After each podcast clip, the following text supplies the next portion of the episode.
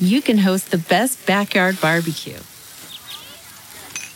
When you find a professional on Angie to make your backyard the best around. Connect with skilled professionals to get all your home projects done well. Inside to outside, repairs to renovations. Get started on the Angie app or visit Angie.com today. You can do this when you Angie that. Okay, it's time to commit. 2024 is the year for prioritizing yourself. Begin your new smile journey with Byte, and you could start seeing results in just two to three weeks. Just order your at home impression kit today for only $14.95 at Byte.com. Byte clear liners are doctor directed and delivered to your door.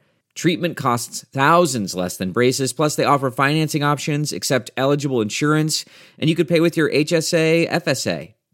Get 80% off your impression kit when you use code WONDERY at Byte.com. That's B-Y-T-E dot com. Start your confidence journey today with Byte.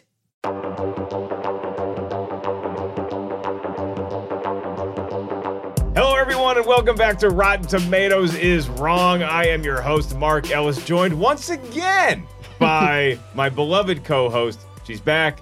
I hope for good, but probably not. Jacqueline Coley, how you doing, babe? I haven't seen you in like years. It's been a month. It's felt like a long time. I know. I, I, was know. running out of excuses to tell people because usually if if like one of us is out for a week, I'll be like, "Oh, it won't. We're on assignment," or you know, you just like make up some Yeah. vague term, Yeah. like working really hard. I'll be honest. By the end of this run, I was like, "Look, I think she's home playing video games, but she deserves it because." She she had a brutal award season. She went to every red carpet. She's flying all over the world. She deserves to sit home and play Fortnite if she wants to. I mean, in truth, there was some video games played. Uh, it was Don't Starve, though. For anyone listening, if you want to find me, I have a server. No, uh, I had. I'm old, man, and so. you- Oh, that's it- what happened. Yeah, so I will be the first to say, um, ladies and gentlemen, take care of your feet. If they tell, if you're, if you have a doctor that says, "Hey, I think you might have something wrong with your foot," Mhm. maybe don't wear heels as much as you do this award season. Try to get into some flats, and then you start thinking of all the looks that you can't serve, Oh, and boy. therefore ignore that advice. Just know that you might be laid up for a month. Oh my God, is that what happened? It was. I mean, that was like the sequence of events, but as with so many things, as you get older, you think that this is what's wrong with the car, and then they tell you there's something else wrong with it. But Well- I'm fine. I'm I'm nothing wrong with it. Again, just uh just getting old. Got to Mm. stretch, guys. Stretch. Take your vitamins. It was a great segue you just had. Yeah. Because if we're taking care of the car, Yeah. we have a a movie that I'm not going to quite say it's a classic, but we do have a classic guest here to talk Oh. about it. And it's been way too long since I've seen you in person as well, Yeah. sir. From the Outlaw Nation, the hub is YouTube. You can uh, check out his channel, subscribe, and look at all the cool shows he's got going on. He is the one, the only, the Outlaw himself, Mr. John Rocha, back on the show. Thank- this, this is the first time in person. I know. So I'm very excited by this. I Yeah. really do feel like I do have to say, hearing Yeah. Mark say your name, I do feel like you need a WWE style entrance. Like I don't even feel like this is right Oh, right he's now. had plenty of those. I on his know, I know he has, days. but that's what's like. Those were the That's what's weird about this. Like I, I feel, I feel, weird. I mean, look, especially because Yeah. the movie The we're talking about here. here. Yeah, the it's a lot. here. It's a lot. We lot. have history. here. John knows a little something about movie trivia.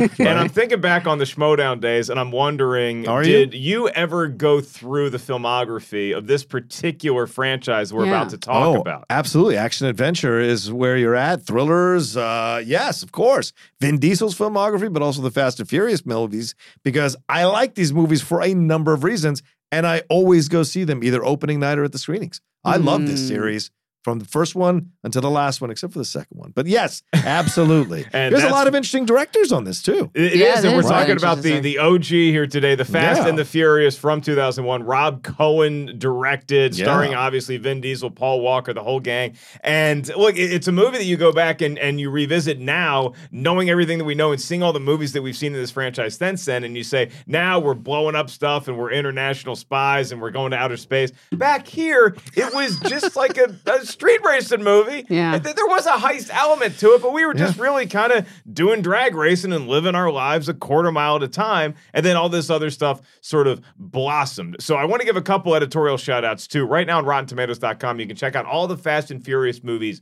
ranked via Tomato Meter. Mm. But also, our buddy Alex Vo did a great article where it's how to watch the Fast and Furious Very movies I love this. in order.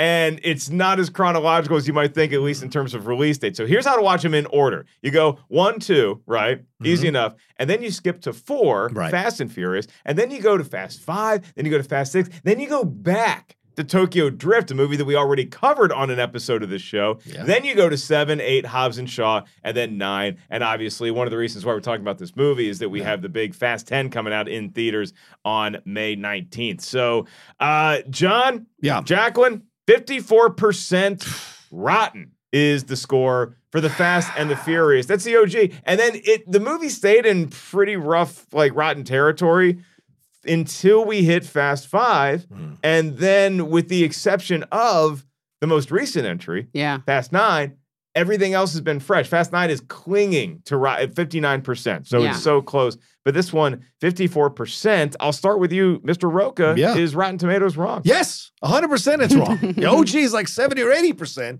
It's ridiculous. Clearly, these critics at that time did not understand street culture and racing culture and the gift that that is to enjoy this movie. And I think this is such an interesting time because 2001 is when things are changing. New, different kinds of franchises are popping up. Remember, we're just now opening the door to superhero franchises in 2000, Sure. Mm-hmm. right? With X Men and what have you. So we're just opening the door to the possibility here. And here comes a film that has a diverse cast has a fantastic action director coming off Dragon, Mm. and then you bring in all these new actors who are going to be in our lives for multiple Yeah. years afterwards. So clearly the casting was smart as well, and you take advantage of people loving that that that vibe that people have over Top Gun or Point Break, that kind of 80s action vibe coming back here in Fast and Furious the original, and it's no surprise that when The Rock shows up, it goes fresh, and when The Rock leaves, it doesn't. so it's very interesting to consider that as well. I am not look at giving that whole- man that much power. His head is big enough.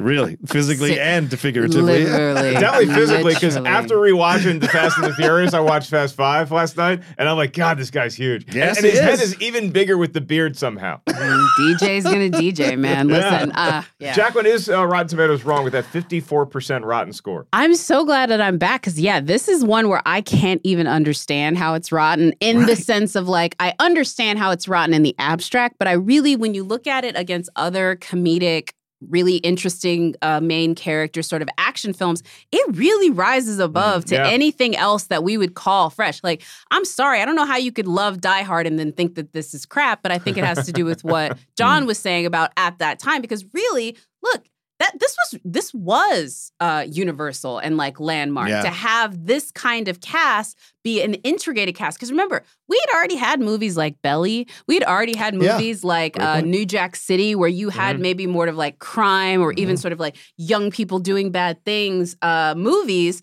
we already had all of those but they were very segregated Mhm. it was very much like you know harlem nights over here or something like that this was one where you not only made it younger, you made it a different type of crime. You have like espionage on like the internet. Like this was still Yeah. at a time when like that dude that's a part of the crew who was the hacker, he was the coolest guy in the room. This was back when you could make people think someone like Hugh Jackman was a hacker. Like Right. that was this was that time of the Swordfish, yeah. internet. And so I feel it was a changing of the guard. This was still a time when old school reviewers like Roger Ebert and Richard Roeper were still like on daily beats, but you also had this new brash brand of like the ain't it cool sort of like Mm-hmm. internet folks. And this was right at that intersection. I mean, this is four years after Rotten Tomatoes started. This was a movie that really sort of, I think, exemplified when that divide started happening between commercial audiences and what they wanted to see and what everyone agreed was a good movie. Good point. And it's interesting you bring up the, the diversity that this Yeah. movie has because, you know, Jacko makes a good point. If you look at a movie that came out in the mid 90s, something like Dead Presidents, where it still felt like, oh, okay, th- that's this particular culture Mm. in this particular world, in this particular city. But with The Fast and the Furious, it was so multicultural. Yep. And Yep. it wasn't necessarily about any one particular ethnicity, it was more about being young and finding Yes. Something that is our outlet. How can we express ourselves that maybe is frowned upon by Right. the Yeah. law, but it also makes us feel like our, we have value and it's how our family Yeah. and that you hear that F word a lot in this franchise. It's how our family comes together and breaks bread and a lot of uh, delicious barbecue chicken. So I will, before I turn it over to two minutes with Tim, I'm going to ask Jacqueline for the synopsis. And again, Ooh. this is not the whole franchise. this is just this movie. I don't want you to worry about any other stuff that happens,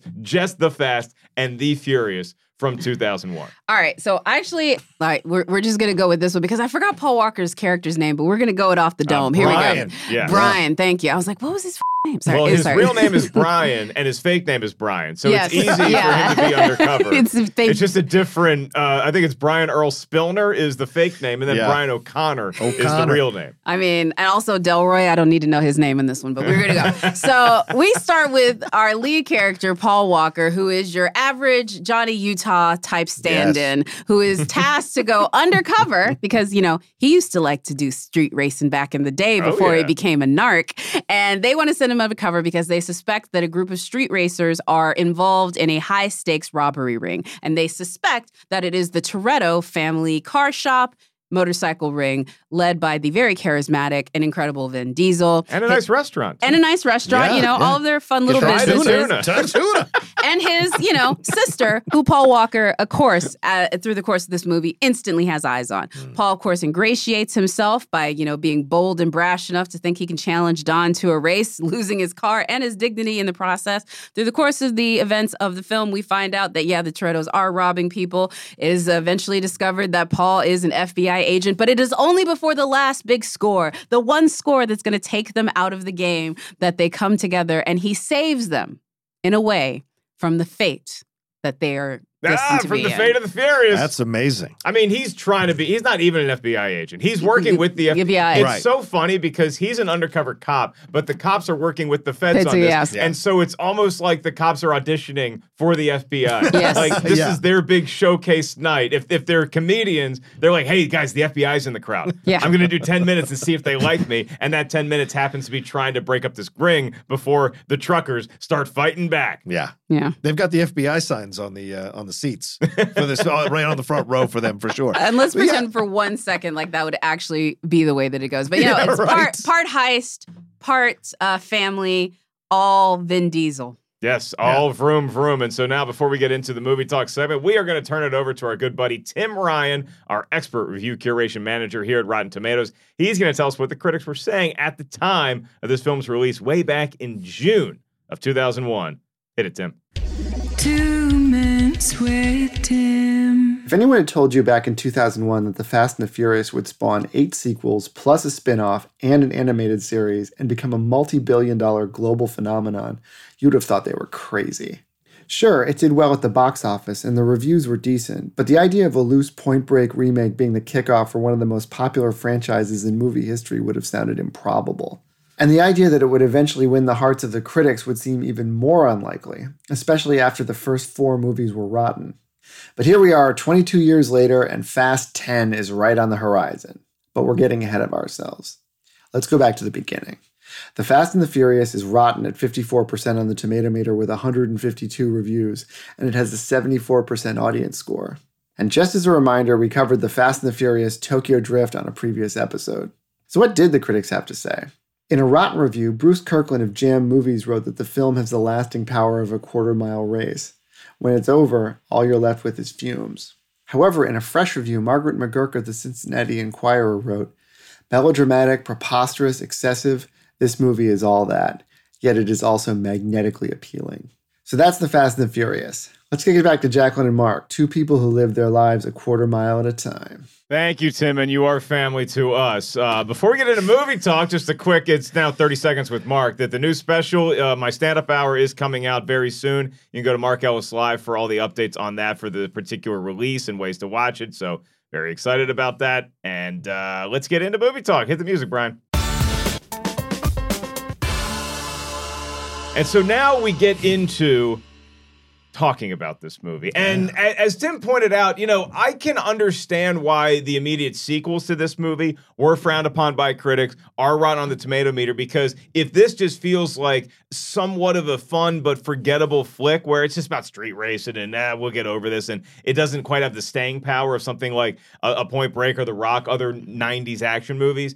I see why the sequels felt like a cheap imitation of that because you didn't really have this like a cognitive ability back then to see where this franchise was going. Mm. And so to set the the the sort of foundation of this and have it be about street racing and that culture and then have it go to the heights where it's gone now, I think in retrospect it's a lot easier to say, "Oh, the critics got this wrong." But at the time, I would say Rotten Tomatoes is wrong, but I, I think this movie probably lands somewhere in the 60% range. No, you're insane. 70% is where it belongs, and you're an insane person to say that. I think Jackie nailed it on the head. We were going through a transition of critics as well. I think this Sure. comes out in 2023. This is a much higher score, both audience wise and critics wise, I think, as well. And I think that's the difference here. And when you look at the, uh, uh, the, the progression of the series, you're absolutely right. The sequels were a pale imitation of the first movie. And I'm not, I, I think even Vin saw that by not appearing in Tokyo Drift. I think he saw, I'm not going to hang myself or attach myself to this quickly sinking anchor.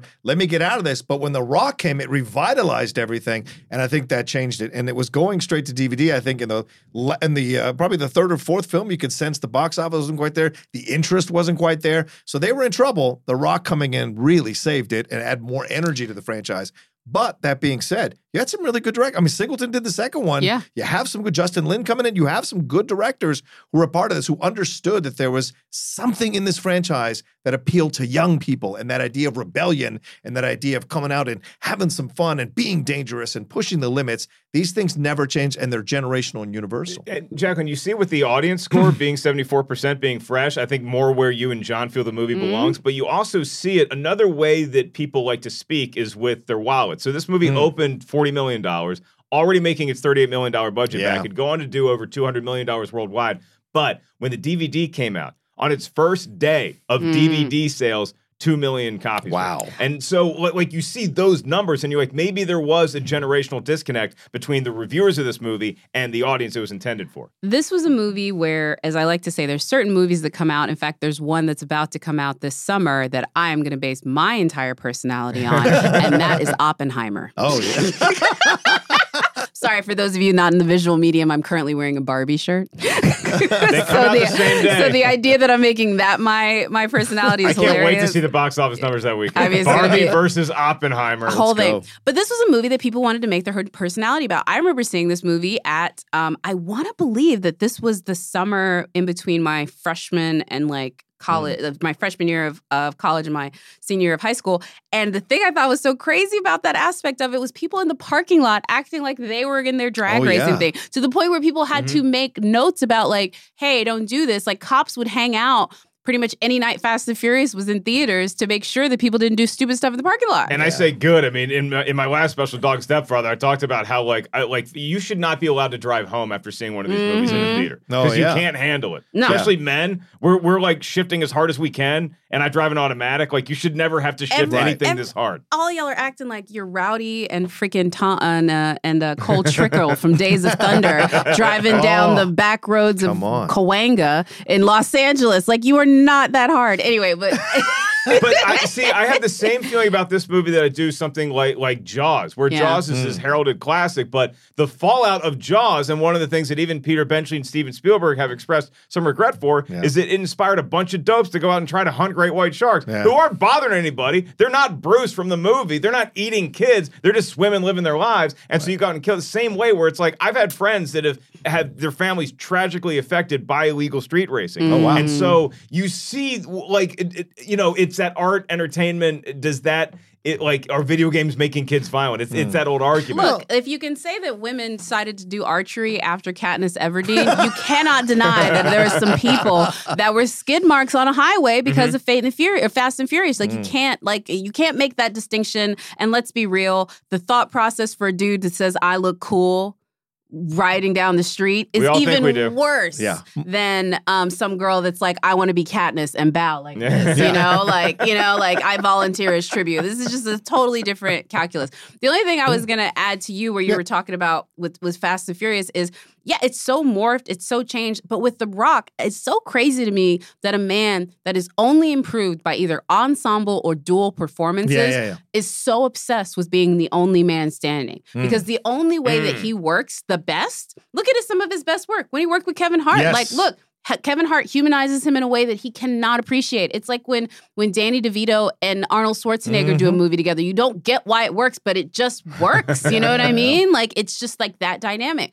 Him missing that is it's it in my opinion is really awful. But I also feel like th- that there's a there is a point break uh like kind of line to Oh, draw. totally. And I think it, Patrick Swayze could carry a movie by himself. And, Yeah. and Right, there's proof right, of that. Keanu Reeves we've seen since then could. Right. I don't know that we had the litmus test back when Point Break came out. Right. And so what I would say about Paul Walker and Vin Diesel in this movie, the first one, is that I think that this movie helps them out by pairing them together. Yes. Because as you see in the immediate sequels, whether it's Too Fast, Too Furious or Fast and Furious, either one of them carrying the movie by themselves Mm-hmm. doesn't necessarily work as well as having them play off one another in that dynamic. Yeah, I've tried to watch shows with just Jackie or just Mark, and it doesn't work. As I'm saying, it has to have the same you. chemistry. I mean, No, no, honestly, you're right. I'd be the first one to admit it. I am a prickly heifer, and the fact that he puts up with me is the testament to his niceness. And I can say when I'm on the road, I've been doing shows and people yell out, "Where's Jack?" I'm like, "This isn't so Rotten Tomatoes. This is wrong. This so is different." dumb. Yeah, I really no, it's not even close. They uh, don't Yeah. lie. Where's They're just the girl who likes uh, Constantine? I want to talk about her. don't Well, lie. All one. they're saying is where's Molly. Like I know what they're really All right. asking you about. Yeah, You're the might- dog stepfather. Bring her out. uh, no, this is true. And the, the other aspect of this that is very similar, we haven't mentioned this yet, To Point Break, is Ted Levine is essentially Gary Busey. Yeah. That is the same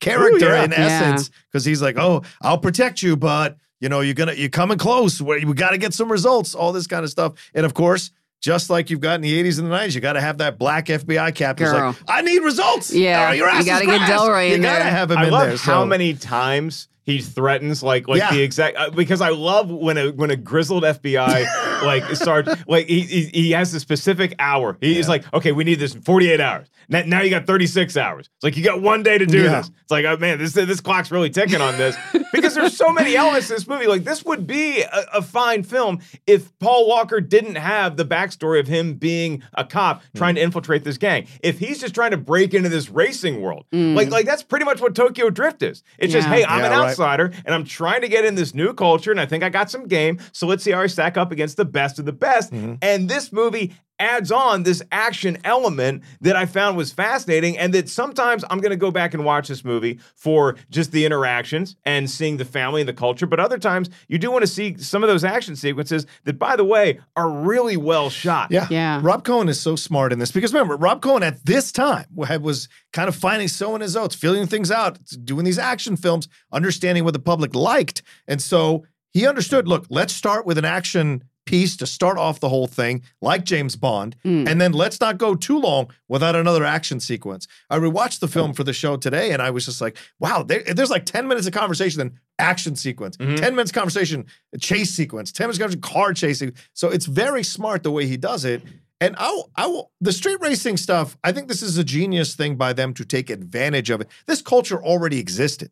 They just found a movie. It's like Madonna. There was voguing before Madonna did it, okay? Mm. Madonna just brought it into the mainstream. Yeah, This yeah. is what this film did. It tapped into something that was already happening in LA in a lot of cities and brought it out for people to enjoy. And like you said, guys feel cool. It's a Hmm. guy move. Yeah, there are some strong ladies in this movie, absolutely. Michelle Rodriguez, Jordana Brewster. It's a lot of dudes. So the dudes driving their little Priuses or whatever they were driving back then feel badasses because of this movie. Like Top Gun influenced people to sign up for the Navy. This movie influenced more people to employ to drive to try street racing or get into street racing, or just but be interested in existed. card, or, or Or just be cars, interested in cars. Because I would say, I would say that Yeah. was the um, male approach to it. There was a lot of girls like myself, as Mark knows. I'm a muscle car queen. I, I don't have one anymore because stupid gas prices. But he's ro- he rode in my Challenger back when I had it. Nice. You know what I mean? All mean? you have to do is, is, is take cold water a couple times in the morning over the, from the valley to hear to realize I don't really want that Mustang anymore. I really don't. I Hi there, it's Julia Louis Dreyfus. You may know me from my podcast called Wiser Than Me, where I talk to older women and get their wisdom from the front lines of life. I was amazed by how many people told me our show made them look forward to getting older, which is why I'm here to talk about season two of the show. Sally Field, Billie Jean King, Beverly Johnson, Ina Garten, Bonnie Raitt, just to name a few. All hail old women. Wiser Than Me season two is out now from Lemonada Media. That's not just the sound of that first sip of Morning Joe. It's the sound of someone shopping for a car on Carvana from the comfort of home. That's a good blend. It's time to take it easy, like answering some easy questions to get pre qualified for a car in minutes. Talk about starting the morning right. Just like customizing your terms so your car fits your budget. Mm-mm-mm. Visit Carvana.com or download the app to experience car shopping the way it should be convenient, comfortable. Also, there's still a muscle car in our house, though. We still have muscle. Nice. We have the the company car as muscle Right. car. Oh, right, it's right, the, right. It's the Mustang convertible. Okay, I was going to wait Nice. and tell the story, but I'll, I'll tell you all quickly now. So, as Jacqueline knows, I was in the market for a new car forever. Mm. Oh yes. th- there's a certain electric car that we that she kept every time she found like a TikTok or a tweet about how this electric car maybe doesn't perform as well as advertised. Yeah, yeah. She would send it to me as a warning. So Also, I, because I didn't want to support that company, and I was basically like, "Don't do it, Mark." do you even know what kind of car I got? I did see it. Yeah, Okay, you sent me the picture, which okay. I Oh, loved yeah, yeah, because I'm not okay. saying that that company. Let's Right. be real; they had some stuff going on in World War II, but There's a lot of companies. there's a lot of companies. But at least with Henry Blank. Yeah, girl. Volkswagen. There- There's other companies that also had bad stuff Let, going let, on. let's be the war. real. They This just is, don't uh, have the living living embodiment of apartheid living at Sure, the top of sure. theirs. but like, I also test drove a Mustang Yeah. because uh, I just figured, you know, I'm a man of a certain age. It's time to get a Mustang. Yeah. It's time That to get red that one. sports car. Yeah. My dad was a big sports car guy, and I'm like, this is what I'm going to grow into. Right. Y'all, I turned the Mustang on at the dealership, and the engine was so loud. I'm like, I don't like it. I I want quiet. I don't want to pull into my neighborhood. My nice suburban neighborhood, pull into my driveway and have the neighbors be appalled because I'm out late at night. I'm out telling oh. jokes. I get home at midnight. Here comes Vin Diesel home Oh. again. So I got a car that's Oh. very quiet. I went quiet. I went luxury over what no, a no, Fast tell Furious- what it I mean, is. Tell it what a- it is, because like let's just I'm past my prime when it comes to street racing. Is the point? What's really impressive about this movie Mm. is how ahead of its time it was. Because going back to the diversity for a minute, Yeah. this movie was sort of inspired by an article in I think it was Vibe magazine Mm. in Mhm. 1998, but it was talking about New York City Yeah. suburbs Yes. having street racing. That was primarily white kids doing it, Right. and so the fact that a studio took a chance on making this in LA and having it obviously Paul Walker's white, but pretty much the rest of the cast that primarily are people of color. Mm-hmm. So to take that out of the suburban white kids and put that in LA and have it shot in LA. And as as people who live in LA, you can tell th- it feels like collateral where it's like, oh, I know that street, Yep. I know that. And Mhm. so 100%. you really do get the Los Angeles vibe of this movie. Absolutely. And the only thing I would add to that is the main reason for that is the ethnic ambiguity Yeah. and also charis- uh, charisma Sure. of Vin Diesel. Yeah. Because for folks who don't know, one of the greatest things I, I will say about Vin Diesel, Vin Diesel is a pure movie guy, which I say when you know those people, like Tom Cruise is a movie guy. This is a guy that wakes up every day to watch a movie. Mm-hmm. Quentin Tarantino's a movie guy. These are people that are just obsessed about movie and movie making. He's a huge nerd. A huge Yeah. nerd. Yeah. Vin Diesel was having such trouble as a former model turned actor getting work that he made his own short film about being multiracial and Mm-hmm. biracial and how he never fit into a box. That movie got in front of uh, Steven Spielberg, who cast him in Saving Private Ryan. Right, right, right, right. And that same charisma is what the producers of this saw. And they were like, we can, this guy is uh, the new version of Patrick Swayze. And that sort of, like, so Vin Diesel was the part. And because he was ethnically ambiguous, they're like, we don't want people asking what he is the whole movie. Mm. Just put a whole bunch of everybody around him. So that way they're kind of confused. That's very It's very smart. literally what they Absolutely. did. That That's was how you literally get away what with they it. did. It wasn't that long ago where studios did not want to have interracial relationships Yes. as their leads in film. So having an ambiguous guy like Vin Diesel helps to anchor the film, as you said so well. The white guy's your entry point for the audience you want from that angle, and then you've got, you surround him with people who are not over. Like J- Jordana Brewster is Panamanian American. Yes. she is a Latina, But she's they also don't- but ethnically she's- ambiguous, and that was the reason why it they helps cast it her. all work exactly. And, And, then yeah, Michelle this- Rodriguez is overtly, very clearly is this, and they But then there's also Asian characters, Yes. there's white characters, Johnny there's Tran. black characters. yeah. And I think just again, and and this is the thing that I will say to people that don't maybe get it about African American and some of how people don't see blackness every place or ethnicity every place Yeah. that it that they should or could. You know, I have people all the time thinking, you know, biracial people are oh, she's le-. no, she's just black and this other thing or just black altogether. There's just plain black people that look like they're multiracial Mm. and that is another aspect If you look at somebody like Jasmine Guy. She's just black. She doesn't have nobody else mixed with her. She's Right. a black Creole, but that's, you know what I mean? Like the African American look is already multinational Yeah. because of so much race mingling. And so again, it's it was a moment of necessity that ends up being something incredible because look at what Singleton does in the next movie. He adds in more darker skinned mm-hmm. black actors, Yeah. completely changes the dynamic even more. And Tyrese. one of those actors, unfortunately, was not Ja Rule, who did not return for any of the Well, to be subsequent fair. movies. Uh, But look Ja- at, yeah, we the- get Tyrese and Ludacris. Yeah. Tyrese and Ludacris, again, watching Fast Five last night, they're just such. Every time they show up in these mm. movies, they're so they're such breaths of fresh air Yeah. because it's so serious, and we mm. got to do this thing, and then they're just kind of cracking jokes. What I forgot about the first movie is that Vin Diesel, like his first couple lines, he's kind of funny, and he's kind of mm-hmm. like like like just like sarcastic or just like tossing stuff off to the side.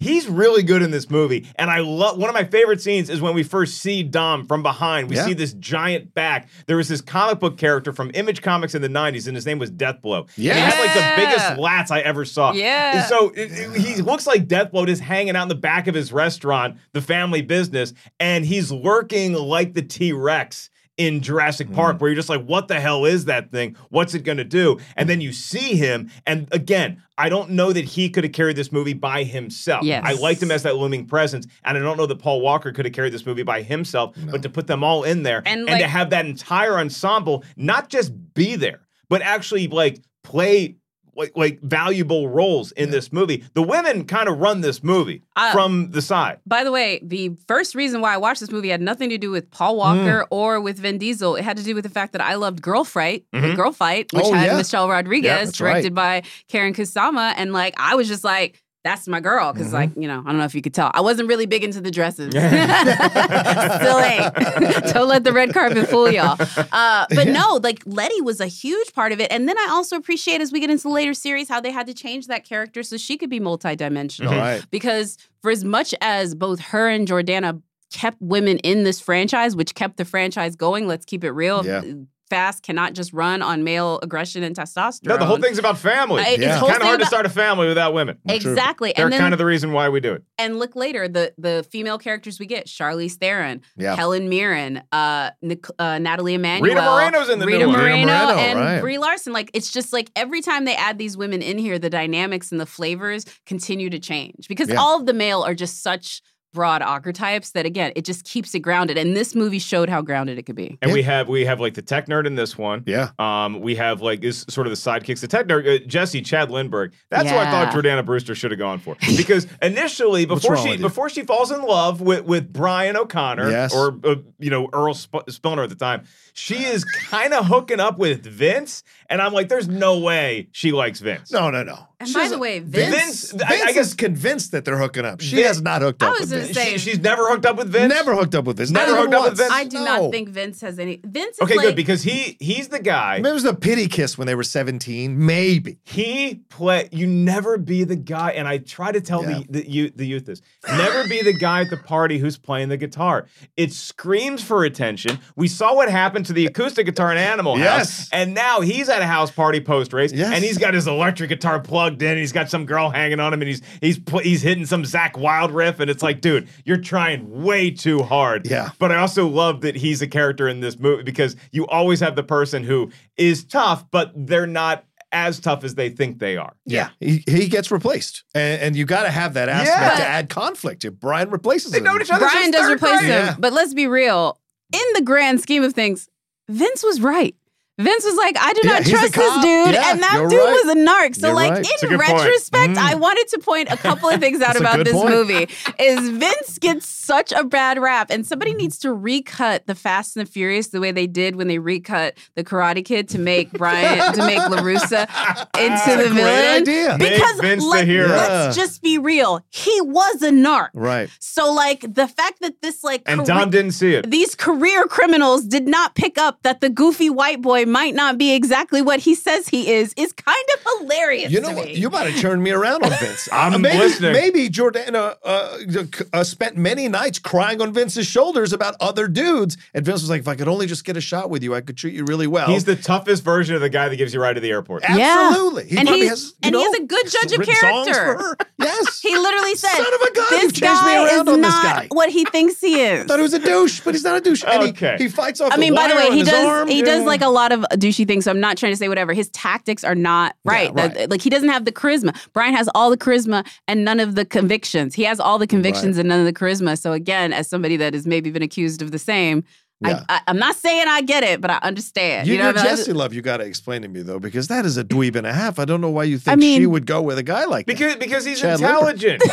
he's got he's ah, got Oh, the great, smarts. Jackie, that's excellent point. Actually, he went to Wake Forest. That's ex- Remember oh, who please, he I know. is. I know. No, he's like I know that tattoo for God's sake. He's Yeah. a nice guy you can trust and not cheat on you. He and I figured Jordana Brewster for better than either a fake And street we who really turns out to be a cop. He bet his or Jetta, a- his dad's Jetta, no less. That's nobody you that were Jordana's really going to end not. up with. You were really firing shots at Mark. that you guy- don't realize, okay, and who's it's gonna so be, mean. Who's going to be the my brother. multimillionaire at the end of the day? Who's going to be the multimillionaire? Not him. It's Johnny not- Tran way, shot him. at this table, absolutely No, it's same. not the street racer. Johnny it's gonna Tran be killed the him. guy who can.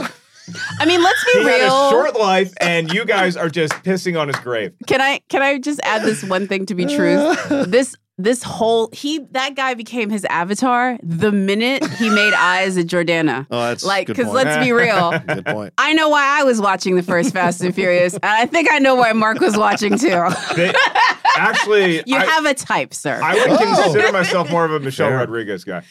I've been a fan of Michelle Rodriguez Uh, okay. forever. I know you're more of a Michelle Rodriguez fan, but let Yeah. me be really clear. Yeah. Michelle Rodriguez is the guy that it's the Madeline, it's the it's the you marry Jackie, You do. and Jordan Yeah. is your Jackie. Mm, Yeah, okay. You yeah. date Michelle, you Well, marry I Jordan. I did Michelle when you were young. That's But sort of how, Jackie. how it ended up for uh, for good old Brian O'Connor.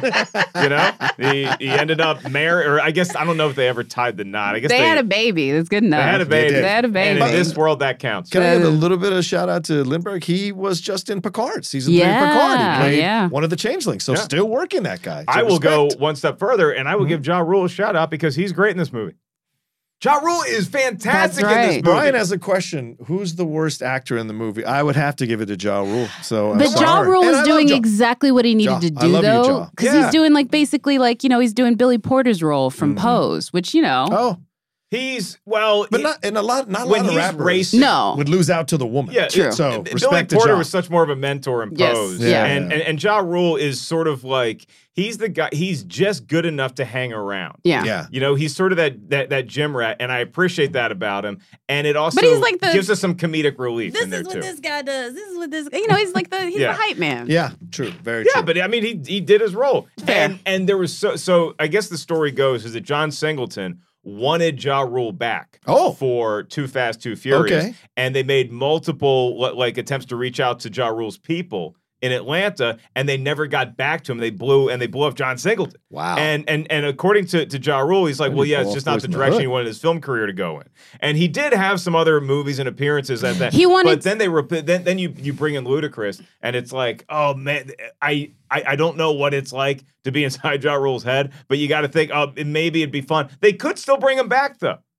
They, they brought. Uh, could still bring it back. They, they brought, Vince back everybody five. back in the last Yeah. one. Yeah. yeah I mean, true. look, I mean, I don't think Ja Rule's cachet that he had at that Yeah. time, Just like let he him had drive cash. a car in Fast Yeah. Ten. Maybe he doesn't. If he does another song with J Lo, maybe that puts him back in the pop culture them- zeitgeist. Have Vin roll up to a street light, and whoever is in the cast now, it put Helen Mirren and John Cena in his car, and he just looks at uh, and it's Ja Rule, and they're just like, "What's up?" And that, that- that's all I need. You know, it's so funny. They've gone to so many chases. They've done so many elaborate things. Still to this day, that first race with Brian is one of the greatest Yeah. to watch. Is like that's just such a great street race, and just the way they had that dynamic, the way they showed.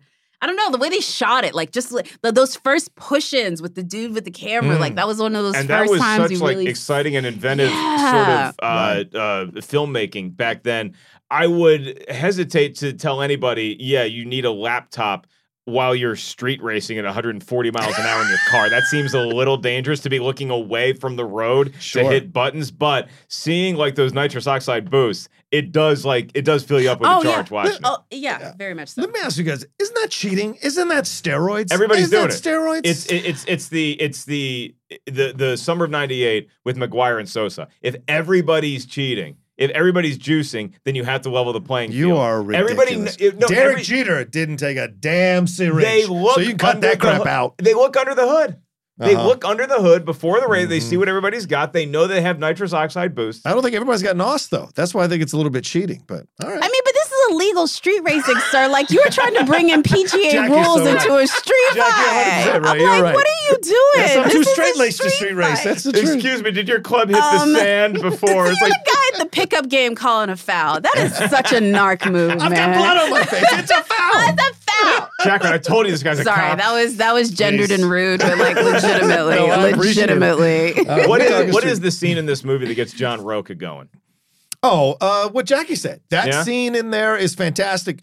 But because she already talked about it, I will add the uh, end scene with Vince hanging off the truck and everything like that. That Yeah. whole sequence is so incredibly well shot by Cohen. And we revisit, we don't overuse, we revisit the car sliding under the truck thing that Letty does, which is so great. Yeah. We saw that in the opening of the film. We don't see it again until that car chase scene, and I thought it was fantastic. It was Road Warrior esque, and uh, and then you have and you wrap up the storyline by having Brian save Vince, the one guy he had to convince out of the whole crew. And how does he do it? He reveals himself as a cop by the end. So Vince was right, but Brian still saved him. So Yes. it's just it's such, there's so much that goes on in that scene that is so great that works so well. And this is some of the best Vin Diesel acting you'll ever see. When he slow, when he realizes that Brian is a cop, he doesn't overdo it. He doesn't go too far like some other actors do. He lets it wash over him, and he's conflicted between one this guy who's saving his friend from third grade Mm. and this guy who he has befriended now become being a cop. So there's all of that going on for him, and I appreciate the acting. So I love that scene for that. Yeah, he's got he, Vin Diesel kind of has that that confidence in this movie. Dom Toretto does, where he can look at somebody and he knows exactly the moral fiber they're made of. He may be a cop, but he also knows who this person Right. is, and I think that that's like one one of Dom's talents. The scene that I that I appreciate in this movie, for the most part, is when we have that quiet moment, and it's part real like emotional just bro talk and it gets a little kevin bacon in the barn dancing in footloose territory. Is when dom takes brian in to see his car and he gives the backstory of his mm. dad and and he has these lines that are just tough to get like when he actually looks another man in the eye and says i live my life a quarter mile at a time that's hard to get out and make it convincing Yeah, but he does. It's in the trailer, and it kills, i'm dude. gonna say name an actor who could pull that off better than vin diesel Fair. you'd be hard pressed No, no, you're right. and it has to have that gravel. I live like it's got to have that like I live my life. Like it's got to feel the weight of that moment. Like a quarter mile is a mm-hmm. big weight. I'm like mm-hmm. Usain Bolt does that in like a minute, dude. Like you're fine. like you're gonna be all right. But the thing also I want to appreciate with this one rewatching it is we had like a bona fide sex scene and a sexy sex scene in the middle of this action Yeah. movie. And honestly, like at the I am sorry if movies do. If I have to start just making a bunch of really, really, really like a uh, Adrian Lyne sex movies to bring the sex back to cinema Mama because we have no sex in movies anymore, and we wonder why like a third of men under twenty five what was the last have never known a woman. that we saw in a movie Eternals, and that's sad. I'm joking. I don't know. I'm joking. No, that's Yeah. not. Uh, the last really good one that The I Notebook saw. had a good one, but they never clean up afterwards, and always bothered me.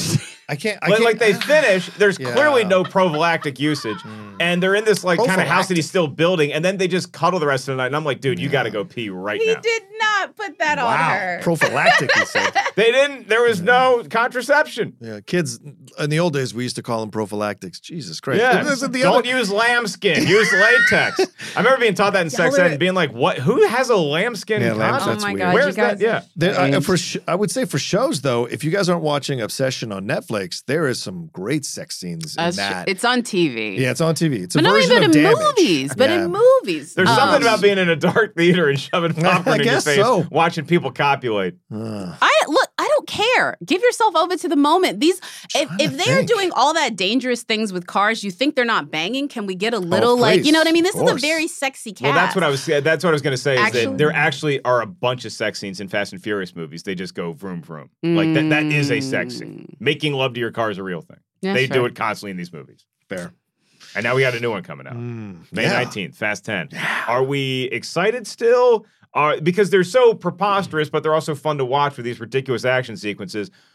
I know that uh, like we're done after the next movie. Yeah. Fast I 11. think, but are we really done? Do we want to be done? Mm, No. no. No, because it can be rebooted, it can be reimagined because it's really it's about it's about the franchise, it's about these characters, it's about this idea of coming together for something, I don't think that you you can replace it. Like this Mm. dynamic works, but get a good casting director on it. You can find another dynamic that works. You think so? I Reboot do. the whole thing. Because again, it was a reboot to begin with. Like they did this with Point Break, and honestly, if they could have kept making Point Breaks that with that level of cast, they would have. There was a film called The Fast and the Furious that came out in 1954. Yes. Uh-huh. And I think Roger Corman helped with a story on it. It was a different kind of, it was this guy, and I think he like stole a truck and was trying to get down to Mexico, falls in love along the way. They both end up like like crossing the border okay. But uh John Rocha, That was Vin's dad, I think. how Yeah, how far down the road can we see these movies going? Oh, I think Jackie's 100% right. You don't even have to skip a beat. They're already laying the groundwork for his son to become a street racer Yeah. already. Yeah. The fact that you see him being highlighted in the new trailer Yeah. with, hey, I'm handing you my son, my brother, John, John Cena, take my son and take care of him while I'm going to this.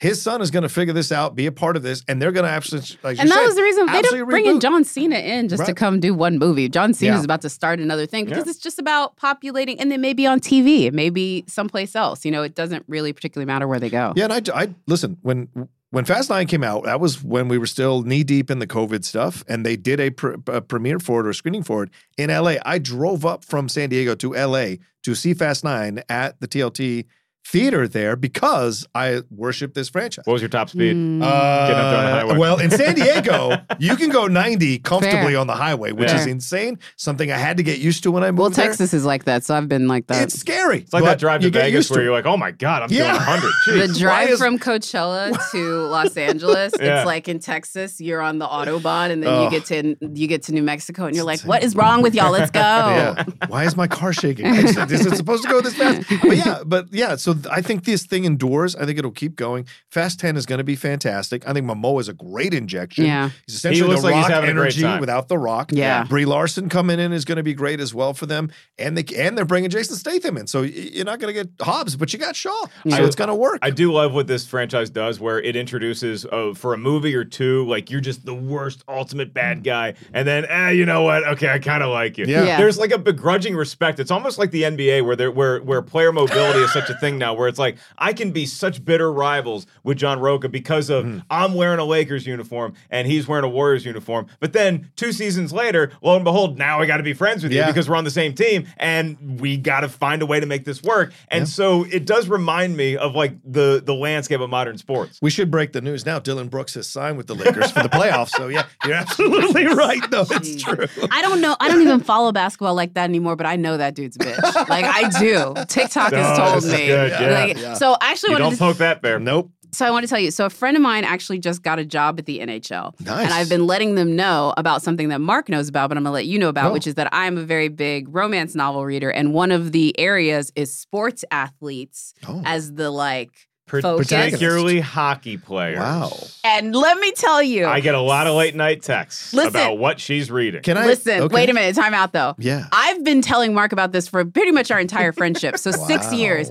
The internet is finally catching up to where now the Seattle Krakens, an actual NHL team, if you look at their TikTok, it's just made for girls like me. It's just Wow. thirst traps. I- the, the NHL finally got on board with like what, what the Yeah. NBA's done, and then the NFL uh, like got on board a couple seasons later. Is like, hey, look at how sexy these dudes look walking into the arena. I- God bless those social media absolutely- managers. I became a Seattle Kraken fan last year because my girlfriend's boyfriend, his son lives in Seattle, and they were going to the games. I have family in So, Seattle. I love the logo. So it's a great logo. I got the- I wore the tank top to work today. Should have Listen, the okay, so Yeah. all I have to say is Yeah. I have been on this camp Okay. for years, and this man is my witness because I was indoctrinating him into it long before he ever wanted to know. He's like, "Why are you telling me about this?" my my friend is a big romance writer, Ca- Ah. Caitlin Cruz. So Oh, if you yeah. find her stuff, enjoy it. Yeah, Oh, I, yeah. will tell her. Like put NHL people in there. Oh, well, it's they're having a big moment. In either way, the sports romance, and I am currently Sports romance. I'm currently dig writing one about the baseball dude because I am obsessed with him. Shohei Oh, Ohtani. Shohei Ohtani, yeah. Oh, Yeah. Right? he is the thing that romance novels were built off of. I don't know what how it translates into the bedroom if you're a great hitter and a great pitcher, but Yeah. we'll Hello. see in Jacqueline's new novel. If you can make You listen, I did not think we were going to end our the Fast and the Furious conversation with talk of sports romance, but, but, that's why this podcast is great. while you listen to us here at Rotten Tomatoes is wrong, subscribe, like, rate, review, all that good stuff. And now for our big outro, Brian, hit the music. All right, it's been so great having you back in Thank you, studio, man. my man. I love you guys, and it's been great to be guys. So thank you for having me. Last time we had you was very what was it? The Greatest Showman, I want to say. I say. think it was Yeah, Greatest wow. Show. Something like that. Maybe that's why you weren't on the show. Maybe we put you on a year restriction for singing Jackie. too many show tunes. Yeah, Jackie did not like that movie. No, it's I very still true. don't, but I will say I've seen worse musicals since. Oh yeah. They, Cats happened. Oh my god. Woof. Tom Stoppard is still working on it. He's still trying to fix it. I, I, I want Jacqueline to be like the next great like Broadway theater critic, and anytime she sees a bad play, all she has to say is, "Well, it wasn't as bad as the Cats movie." Yeah, cats happen, man. Cats like happen. we, I watched that in London. Speaking We of which, I will all say this. I will be seeing uh, Fast X in Rome. Nice. Right. Damn. That's exciting. So you, you get to like like interview the cast and stuff. Yeah, they. Uh, it's kind of nice. I, I think this will be out before then, but the folks at Universal were very kind to ask me to moderate the press conference, that's so I will be talking to the entire family. Woo! Okay, what's Nice. like what's a hot take? Do you, uh, you're not really a hot take kind of question, which I No. appreciate about you. You're not trying to get people. You're not trying to go for a social media moment. But like, what is a, an actual thing on your mind about the franchise? I definitely forward? want to talk to like the longer term people Hmm. about like the craziest moments for them, like sort of getting to this Oh, because we're yeah. starting to get to the end of like, hey, look, man, this is this is coming to the end of it, and you're really looking at this as like a pantheon moment. Like, like break down some of your stuff. Like, let's make this Hmm. a bit of a res- retrospective on this incredible franchise. Forget anything you've done. This is like a franchise that is going to be a high watermark for what movies can do. So, like, Yeah. this is How many franchises have 10 installments 10 and are still relevant And run by a the quarter 11th? century later. you know, Yeah. six billion deep, like Yeah. ten Ooh, installments, hey. six billion deep. You, you can have that. You can go. Okay, it started a quarter mile at a time. Now it's a quarter century. You can have that. Oh my Oh, god, that's for love free. that, Put love that in Ron Yeah, Pepperton. You're, you're gonna make Vin Diesel I'm gonna, I'm gonna do that. Yeah, It's gonna work. It's gonna work well. All right. So so usually, John, I'm Yeah. gonna do this two ways. We usually ask for like a streaming recommendation, Okay. a movie that you like. I'm gonna get that from you. But before I get that, Hmm. what is the best Fast and Furious movie to you? It's got to be Fast Five. You can't deny Fast Okay. Five. It is, it's just the apex of everything they've done, and the whole Brazil thing, and the fact that that is going to echo into Fast Ten now speaks volumes about how good that movie Yeah. was. yeah. Yeah. Rio just looks fun. Yep, it does. Uh, Michael Caine movie. Blame it on Rio, Jack. When there's some sex scenes in there for you. There is some blaming on Rio. I think a young There Demi is. Moore in that yeah, movie. definitely. Yeah. Mm, it's a God, man, that was but yeah, sure. was, a, there was that was back. I, I've never actually seen the movie. I was just I'm about to just say, aware I of His it. like- best friend's daughter. So, Yeah. What? Yeah. Slightly All right. underage dish. Hey, you know what? We live and we learn. I never saw the movie. I remember seeing it. was on- Obviously. I remember seeing it on Prevue Guide when I was a kid You and thinking, oh, this movie comes on in like two hours. It was like three in the morning. I'm like, I'll stay up and see if I see any boobs. And I passed out. I fell asleep. Too many Pop Tarts. You want to recommend Lolita next? Because that's kind of what you did. Join us next week for you host you Laura. this. What is your favorite Fast movie? My favorite fast. Because I, I like. I, agree with John. I, I, I think Yeah, Fast five Five is is, the apex. When I was I was doing uh, on the street our, our show here at Rotten Tomatoes that I'm doing now, uh, which Yeah. is a lot of fun, interviewing a, a bunch of folks at CinemaCon Oh, nice. uh, in Las Vegas, and just asking them what's your favorite Fast and Furious movie. A lo- some of them said Fast Five. A lot of them said the original, say the but a lot of them also said Fast Seven because the emotional Seven's goodbye to good. Paul Walker. So, Yeah, so yeah. fi- five and one, I was less emotionally uh, attached to Paul Walker, and so I would put that as three. But uh, one, five, seven. Yeah, okay, Yeah. all right, that's good. all right. I and go now, uh, so what yeah. is, what is something that is uh, non Fast and Furious related that John Rocha can recommend all the gang out there? Well, you know, I just finished uh, Beef, uh, and I absolutely so loved good. it. Speaking of I- raging on the road, Yeah, yeah. I was hesitating on that because of all the stuff that had come out, but I was like, you know what? I love Ali Wong. I love Steven Yeun. Well, I want to support. I mean, know? that's the worst part about it. The show's amazing, Yeah, the which show that's is the worst part about the stupidity of the choice. Like, Yeah. I'm like, like, Fair why do you want to talk about this when you could just talk about how great the show is? yeah. And, I've, I've known really Ali for a long time. She's Yeah. a fantastic comedian. This is and, the best uh, acting she's done. I mean, anything you should you should ask her about that. I- I'm No, gonna no. ask her No, if she's no, seen no. Blame It on press Rio. No, I'm no, gonna say, no. hey, hey, what's your favorite Michael Caine movie? That's probably where I'll leave it. No, actually, uh, it'd be better for you to ask, like, what's she doing with my husband? it. With who? Kidding. Oh, yeah. Yeah, I didn't know about that. Jacqueline has a lot of loves in her life. Oh, wow. No, no, just one. I, I Okay. really think Bill Hader's great, but not like that. And honestly, that is probably the best romantic decision he's made post divorce. So I- I'm happy for him. Can I add something to what Jackie Yeah. just said? That's the other great thing that's going on right now. This is the best season of Barry, and it's not even over yet. Yeah. It is. Oh, it's been nuts. Yes. Incredible. And he It's directed the whole Incredible. thing. Yep. It's Yeah. going to go out Anyone so complaining well. that it's not funny enough doesn't understand the masterpiece that he's building here in this season of Barry. It's That's right. Well, I, I I don't know. Maybe the critics will come out and say my new stand-up hour is a masterpiece, but you can check it out soon enough. Go to Mark Ellis Live on all the social medias for updates on when you can be the first to watch it.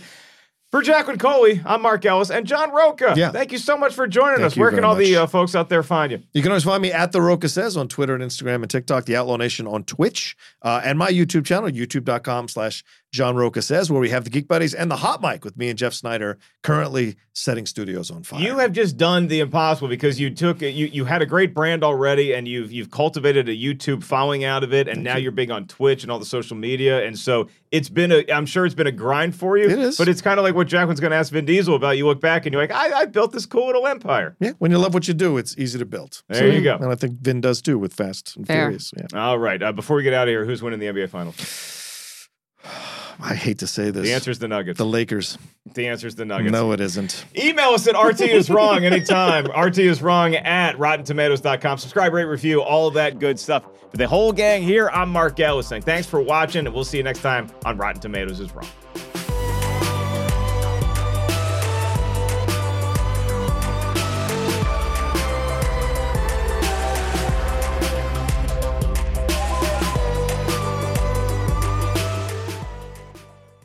Look around. You can find cars like these on AutoTrader, like that car right in your tail. Or if you're tailgating right now, all those cars doubling as kitchens and living rooms are on AutoTrader too. Are you working out and listening to this ad at the same time? Well, multitasking pro, cars like the ones in the gym parking lot are for sale on AutoTrader. New cars, used cars, electric cars, maybe even flying cars. Okay, no flying cars, but as soon as they get invented, they'll be on AutoTrader. Just you wait. AutoTrader.